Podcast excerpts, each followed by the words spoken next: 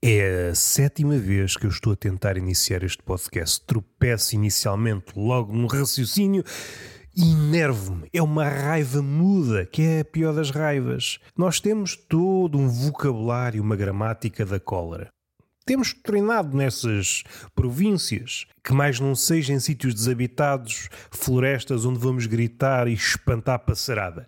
Foda-se! E esse foda-se, que em contexto citadino era apenas uma palavra sem poder mágico algum, as palavras são apenas palavras e muitas vezes nem isso são, dado que são assoterradas em ruído citadino. São buzinas, são gritos, são palavras, mas esse compêndio de palavras soltado pelas milhares de boquinhas que andam para aí aos saltos, aos pinotes, às cotoveladas, fazem uma espécie de floresta impenetrável, sendo que cada uma dessas palavras se anula uma à outra. De vez em quando há uma palavra que rompe essa floresta do ruído.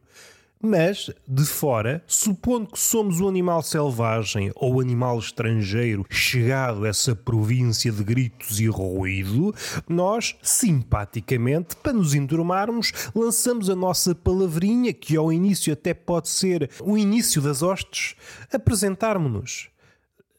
Ao darmos conta que isso não funciona, lançamos o nosso foda-se. É um foda-se que morre à nascença. E se há coisa triste nesta vida é perceber que o foda-se sai sem vigor.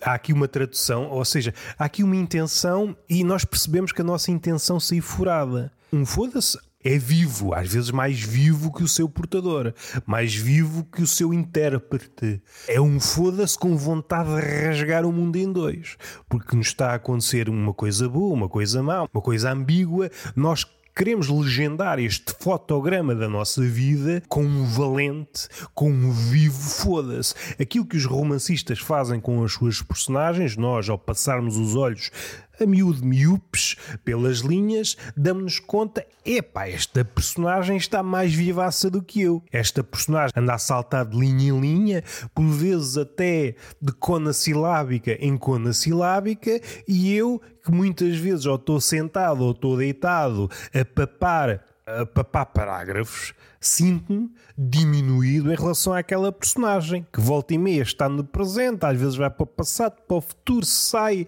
fica ali a vaguear alegremente no labirinto das minudências e eu sou apenas um gajo que está deitado, às vezes a afagar a pança e ponto em perspectiva e nem é preciso em perspectiva. Não necessitamos de adicionar tridimensionalidade a esta comparação. Uma comparação plana é suficiente para, para verificarmos a distância que há entre uma figura roliça que está na cama a papar linhas e uma personagem que se passeia num romance de 600 páginas.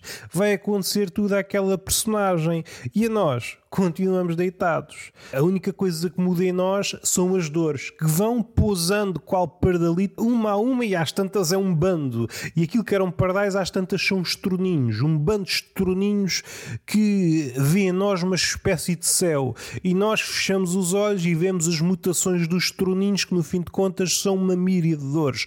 Nós experimentamos todas as dores. Passou pessoa, não, pessoa era tem todos os sonhos e eu não tenho todos os sonhos, eu tenho todas as dores. E continuamos na leitura. E esse abismo entre a personagem e a pessoa, digamos, de carne viva, só se acentua. Eu queria ter a vida daquela pessoa, que às vezes nem é uma vida assim tão espetacular. Sobretudo se formos, se formos para o ideal. O que é que seria uma vida ideal? Mas só que a vida ideal não nos diz nada. A vida ideal fica muito bem no papel. Quando posta em prática. Exemplos. Vamos aqui para o exemplo, e eu não sei para onde é que vou, deixei um homem, por exemplo, o paraíso. Queria ir para o paraíso, não sei se queres, não sei se queres, porque no paraíso é tudo perfeito. E esta é uma bela ideia que sorripiei ao Sr. Mark Twain numa das cartas da Terra, ele está a falar nestas coisas, salvo erro, quem está a narrar é o Senhor Satanás, grande cumprimento, está cá desde sempre, um fazedor incansável do mal, até a certo ponto que, entretanto, surgiu uma figura que equilibrou as coisas, o homem branco privilegiado e o diabo já me contou a chorar. Quer dizer que o trabalho que eu tive aqui a fazer durante séculos e séculos não vale nada. Chega-me aqui o homem branco privilegiado e diz que é autor de todas as trafolhices e todas as maldades. É pá, vou para o inferno chorar. E diz, quem sabe, que já alagou aquilo tudo, acabaram-se as chamas. Aquilo às tantas é uma maquete do dilúvio. É uma coisa muito triste, porque os demónios, embora alguns tenham escamas, não são peixes. Enfim, coisas que entristecem uma pessoa e entristece o diabo. Ele estava seguro. Eu estou a trabalhar, estou a trabalhar bem, trabalho em todas as eras. O diabo é daquelas figuras, tal como a morte. Vocês sabem lá há quantos séculos é que o diabo não tira uma folguinha? Só vai tirar o apocalipse. Ou seja, só marcou férias para depois do apocalipse e depois fazem isto. Quer dizer que o trabalho não é bem visto. Ninguém consegue ver o trabalho do diabo. Chega-me uma figura abstrata parida pelo pós-modernismo, um homem branco privilegiado, e a sambarca todo ao mal. Quer dizer que agora todo ao mal é do homem branco privilegiado. E o Vaticano não diz nada. Como aquela anedota, Deus precisava de se rir, criou o homem começou a rir-se, mas não tinha ninguém com quem partilhar aquela piada, então criou o diabo. Diabo, sidekick de Deus, no que toca às piadas, sidekick, mas tem que trabalhar, que ele tem uma padaria. Daí o pão que o diabo amassou.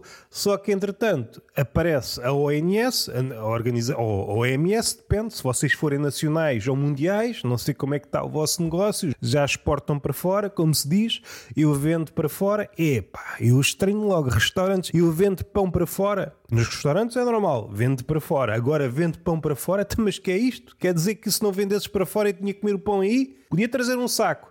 Mas o padeiro dizia: Você não sai daqui com o pão. Eu que vejo a você a debicar o papo seco fora do estabelecimento que leva logo duas lambadas. Você estou a dizer que não há pão para fora e você anda meio a fugir.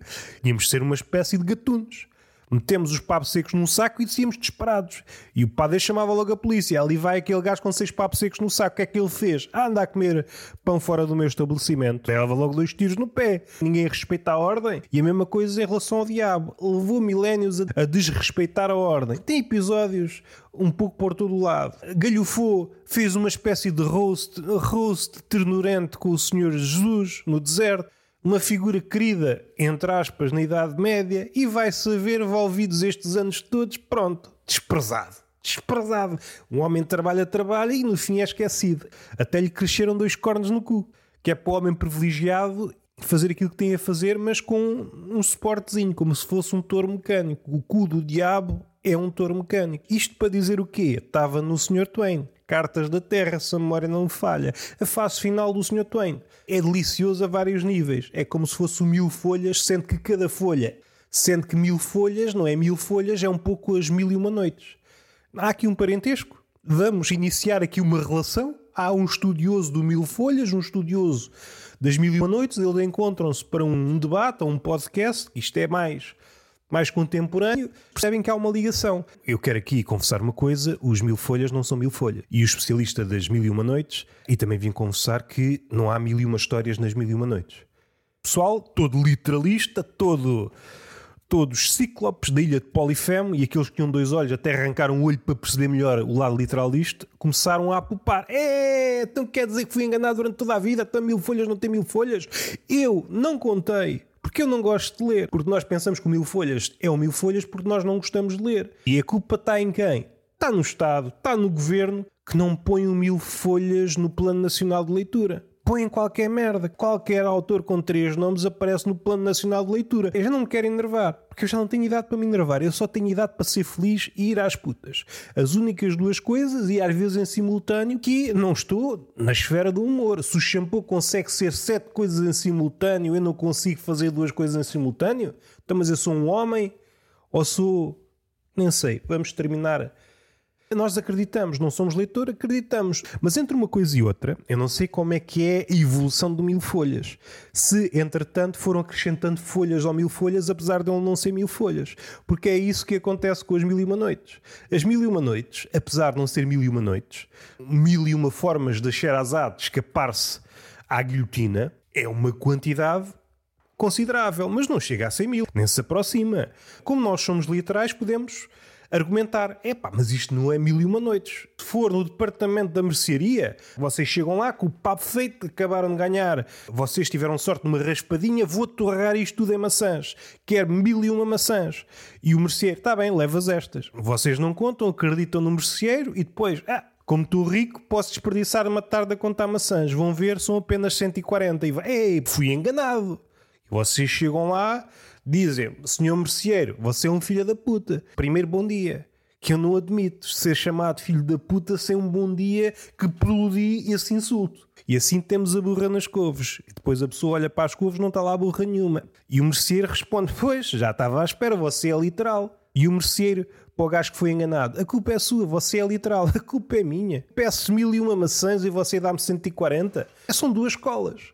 Eu sou da escola da metáfora, sou da escola da profundidade. O merceeiro sabe que mil em árabe quer dizer muitos. Porra, então agora quer dizer que eu tenho que saber árabe, que eu tenho que saber a história das palavras para comprar maçãs. Não lhe ficava mal. Peça-me desculpa, diz o merceeiro. É pá, desculpa, desculpe lá eu ser tão literal. E a pessoa, em troca, tem de deixar lá um olho se queres ser literal, tens de ser cíclope. No fim de contas, Camões é o único cíclope dado à metáfora. Se fosse, em vez de Polifemo Camões, Ulisses ia desta para melhor, porque ele não papava ninguém. Não, há qualquer coisa que se acoita debaixo das saias de ninguém. E este podcast está a ser lunático. E é assim que nós queremos. Queremos um túnel de vento em que vocês digam o que é que eu fiz de mal à minha vida, mas eu gosto. Isto é tipo veneno. Eu quero que vocês cheguem ao fim do podcast. É caraças, desisti do suicídio. E nem estava a pensar nisso. Vocês conseguiram pensar em suicidar-se durante o podcast e no fim desistirem desta ideia. É um cocktail de intensidades em que vocês nascem-vos por magia na cara as máscaras de comédia dell'arte. Enfim, não vou por aí. Vou. Aquela comédia que era muito com, com alguma, alguma não, eh, força suprema nasceu na Itália, embora se tenha uh, espalhado por alguns países, ali que é nos séculos XVI até o XVIII, talvez, mais ou menos, era uma comédia sobretudo de improviso, foi perdendo força, e há uma carta muito engraçada de um abade português a dizer que, epá, isto já me enfada, e entretanto degenerou, ou evoluiu, consoante as escolas, para a ópera bufa, ou seja, uma luta que talvez seja uma luta até muito atual entre aquilo que nós diríamos improviso e um formato mais escrito. As limitações do improviso que começaram a tornar-se manifestas após algumas centenas de anos, 150, 200 anos, depende depois das origens, que isto é sempre muito difícil, registar as certidões de nascença e de óbito de uma arte ou de um ofício ou de uma ideia são nós dizemos, nasceu aqui, e depois vai saber, nasceu 50 anos antes. E depois chegados lá, ah não, mas há aqui uma ideia que se assemelha a ela, se calhar ainda um bocadinho antes. Têm que acreditar, vocês têm que acreditar nas minhas palavras, Cona. Ah, isso não acredito. Pronto, é assim que a nossa relação não avança. Agora, finalmente, indo para debaixo das saias do Mark Twain que é um livro muito engraçado, duas vias. Para fechar logo a primeira, que é mais rápida. A biografia do Mark Twain vai num sentido e no final da vida é uma figura também nos deve pôr em perspectiva. Aqui sim, vamos dar 3D, vamos adicionar dimensões a esta dor. Só consigo sofrer com uma dor com três dimensões. Dores unidimensionais não me dizem nada. Não me fazem chorar, não me fazem rir, não me fazem nada. Eu preciso de volume para as minhas. preciso de volume e assim as minhas lágrimas sairão como gotas de vinho. Abre a boca, como nós abrimos as pipas, que se não estouravam, que é par já a pipa. A rir é a pipa. Uma tirada que agradaria muita gente. Por exemplo, Diógenes o Cínico se passeava dentro de uma pipa porque um dia, alegadamente, reza a lenda, viu um caracol. É uma coisa que está acessível até aos contemporâneos. Vocês, caso consigam abandonar o smartphone durante um bocadinho, olham para um caracol, que é uma coisa que me tem tem perturbado a vida. Se os caracóis perturbam a vida, à minha porta, por vezes, tem ali um arraial de caracóis, parece uma corrida, uma corrida em altura. Fala-se muito das cabras, conseguem andar quase na vertical, mas o caracol também, leva o seu tempo. Não é assim tão espetacular. Ou seja, há aqui uma magia do reino. O reino é mágico. Mas isto para dizer o quê? Abre a porta e do lado de fora está ali um circo de caracóis. Das duas, uma, ou faço de conta que eles não existem e vou pisando, ou então tento não matar nenhum. É uma postura budista, por um lado, sim senhor, sou aplaudido pelos carecas mais para o lado da Ásia. Por outro lado, é ridículo porque eu estou a desviar-me de caracóis. Eu, que saí à direita da minha casa, consigo fazer um labirinto graças aos caracóis. Eu, eu, eu, eu levo o triplo do tempo a fazer um caminho que são dois passos. Eu saio de casa, não é para fazer um pad paper. Merda dos caracóis. Ser budista, um budista mesmo a sério, cujo fito é não matar nada e estar sempre consciente da vida que nos rodeia, seja formigas, seja caracóis, porra! E é por isso que alguns dizem que levitam. Seja budista, seja, seja os hindus, que eles também não comem carne. Porque é a única forma de não matar animais. Pá, não posso matar formigas, não posso matar insetos. É claro que, por vezes, são visíveis. Mesmo as formigas, há aqueles carreiros, as estradas que elas fazem, ao contrário do português, que precisa de muito tempo para fazer uma estrada e às vezes fica aquilo parado uma estrada que serve para pôr coisas a andar. Isto agora ficou parado. Alguma performance artística? Isto era mesmo para ficar assim? Era. Era mesmo para ficar assim que é para nós refletirmos na vida. Gastámos milhões, mas para ficar a meio. Agora que eu estou a pensar no sentido da vida. Isto não faz sentido? Claro que não. Isto aqui é a capital da experimentação. Um pouco inspirado no Alberto Pimenta, aquela célebre performance em que ele se fechou na jaula dos chimpanzés, dos macacos, vá, não, não sei precisar, e tinha vários informadores à volta para apontarem os comentários que as pessoas iam fazendo ao facto de ele estar na jaula de macacos. Eu não sei se há vídeos disso, porque isso já foi há muito tempo. Salvo erro, é no podcast da Beleza das Pequenas Coisas, que é tocado ou de leve, mas até há sítios onde ele fala melhor nisso. Seja como for, é experimentação e depois tentar pôr essa experimentação no mundo. Ah, mas o mundo não permite experimentações. Não permite. A gente põe, a gente enfia goela abaixo, tenta se habituar. Como dizem, ah, não gostas de sushi à primeira, à segunda vez, deixa estar que eu levo-te a um sítio bom. E a mesma coisa acontece com a experimentação. Ah, eu não gosto da experimentação, não gosto do imprevisível. Deixa estar que eu levo-te a um sítio bom. Que levas com o abismo todo que até te passas, até arrebitas as orelhas, até te crescem três chifres na testa. Ah, mas eu não queria ser demónio. A minha mãe não gosta. Pois, mas a tua mãe não tem nada a ver com isto. Estamos aqui no capítulo do inferno inferno. O episódio anterior era o maestro dos demónios. Nós estamos aqui à porta do inferno a ver se entramos. Entramos, não entramos? Entrados no inferno, sabemos que é quase impossível sair. Eu digo quase impossível porque há semideuses. Mesmo não sendo semideuses, por exemplo, um Sísifo saiu, mas depois tem problemas e quando volta é condenado a um trabalho que antigamente diríamos, e uma maldição, desgraçado do homem, Sísifo, tentou enganar Hades e vejam o que lhe aconteceu, condenado para toda a eternidade a carregar uma pedra e que depois cai e volta a repetir.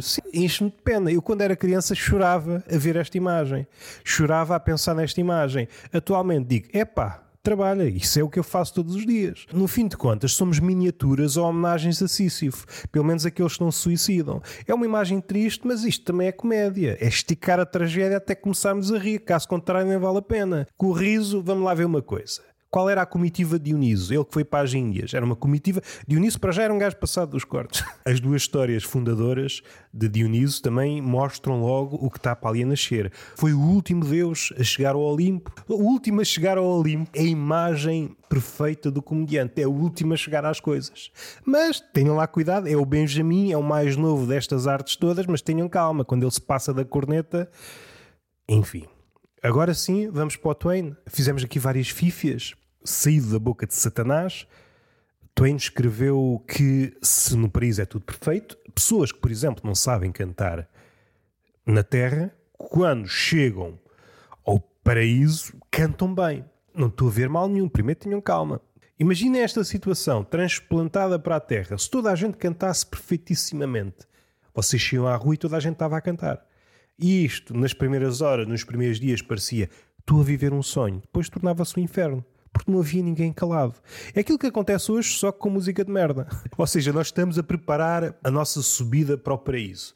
E bem vistas as coisas, às tantas houve uma inversão. Trocaram as placas e Deus, como é velho, não percebeu. Às tantas o paraíso é que é o inferno e o inferno é que é o paraíso. Depende muito das escolas. Esta coisa da perfeição é a maior das maldições. Tudo aquilo que estavam impedidos de fazer na Terra, por serem falhos nesse talento, fazem-no eternamente no paraíso. Só esta coisa da cantoria era motivo para dar um tiro nos cornos. Só isso levar-me à loucura. Onde é que se arranja a puta de uma pistola no paraíso? O anjo, não há, não há. Não é para estarmos todos contentes. uma espécie de apropriação desta ideia na Terra, só que à nossa medida, lembrando aquela ideia, toda a tradução uma traição. Não sei se é melhor ou pior. Não estou em condições de ir até aí. Sabem que o meu intelecto não vai até aí. Não quero ferir suscetibilidades, eu quero é ferir as bundas algumas, que eu também sou criterioso na bunda. Será que vamos para o ativismo? Há muita coisa a falar sobre o ativismo, sobretudo bundas e mamas. Há pelo menos duas escolas. O que é que é mais vistoso, mamas ou cus? Se calhar ainda não fomos ao fundo da questão porque temos que ver o cu e a mama sob o prisma ativista, que é um prisma que só me desilude. Não é a primeira leitura que me ocorre quando vejo uma mulher nua. Vamos avaliar esse corpo do ponto de vista ativista.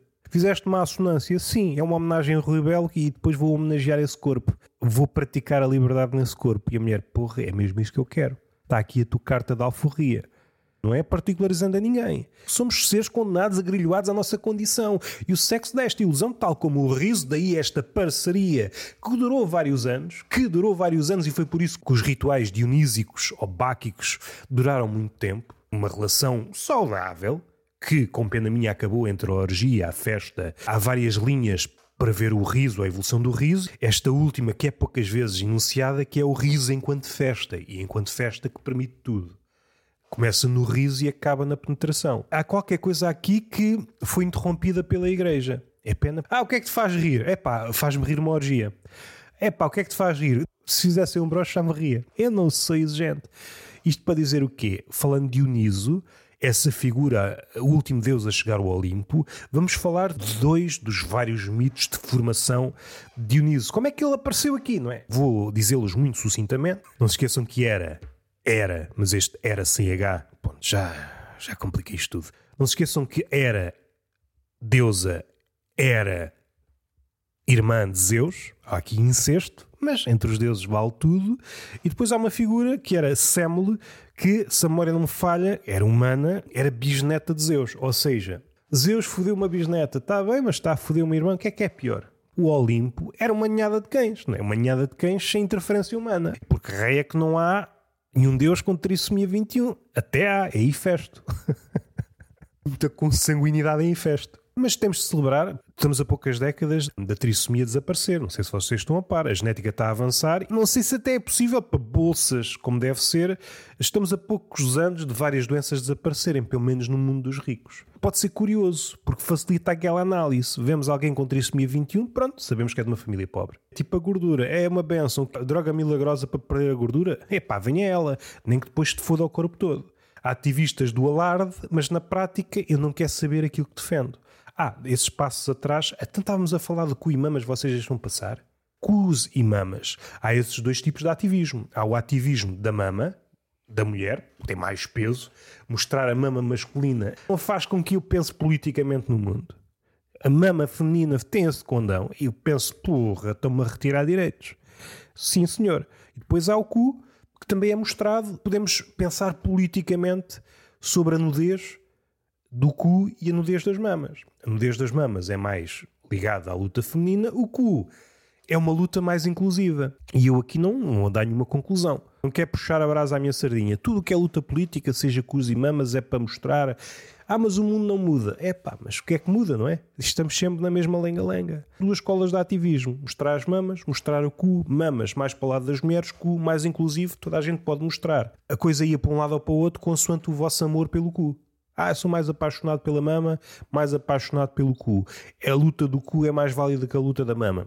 Não vou por aí, não estudei até aí. Os dois mitos que tentam descrever a origem de Dioniso, uma está a falar de Semele, salvo erro é assim que eu estou a dizer de memória. Isto é de improviso, ao contrário do outro episódio que estava ali a seguir, isto é de improviso. É o que vier. E é por isso que é este caldo de pontas soltas, mas isto é só para paladares treinados. Este podcast podia estar no, na legenda. Podcast para paladares treinados. Vocês comem as entradas nos outros podcasts. Ah, estou com o paladar musculado. Vamos lá levantar ferro. E entram aqui. E a caraças, a minha cabeça parece que explode. Vamos ter calma. Uma delas a Era tenta matar tudo.